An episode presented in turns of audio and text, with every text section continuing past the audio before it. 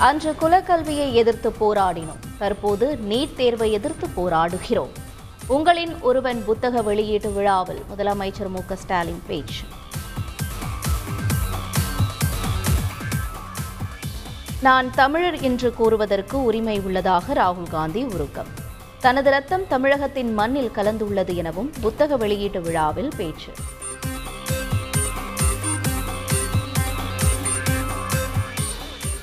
Russia Ukraine இடையே மீண்டும் பேச்சுவார்த்தை தொடரும்.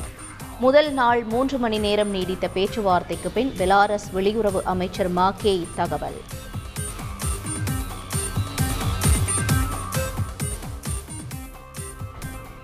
ஐரோப்பிய ஒன்றியத்தில் உக்ரைனை இணைத்துக் கொள்ள கோரி விண்ணப்பம். விண்ணப்பத்தில் கையெழுத்திட்டார் அதிபர் சிலன்ஸ்கி.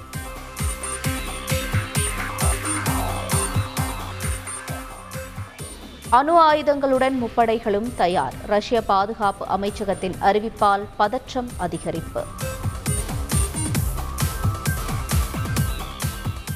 ஐநாவுக்கான ரஷ்ய தூதர்கள் பனிரெண்டு பேரை வெளியேற்ற அமெரிக்கா உத்தரவு.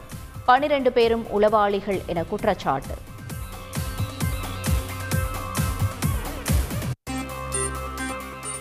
இந்தியர்களை மீட்க ருமேனியா மால்டோவா ஹங்கேரி நாடுகளுக்கு மத்திய அமைச்சர்கள் பயணம். பிரதமர் மோடி தலைமையில் இருபத்தி நான்கு மணி நேரத்தில் மூன்றாவது முறையாக உயர்மட்ட குழு கூட்டம்.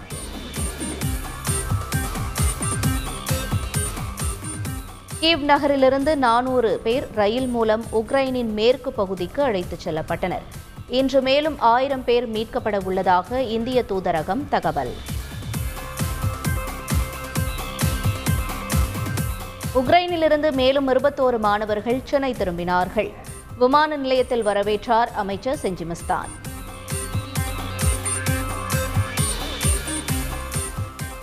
முன்னாள் அமைச்சர் சி வி சண்முகத்தை போலீசார் கைது செய்யப் போவதாக பரவிய தகவல். நள்ளிரவில் வீட்டின் முன் குவிந்த ஆதரவாளர்களால் திண்டிவனத்தில் பரபரப்பு.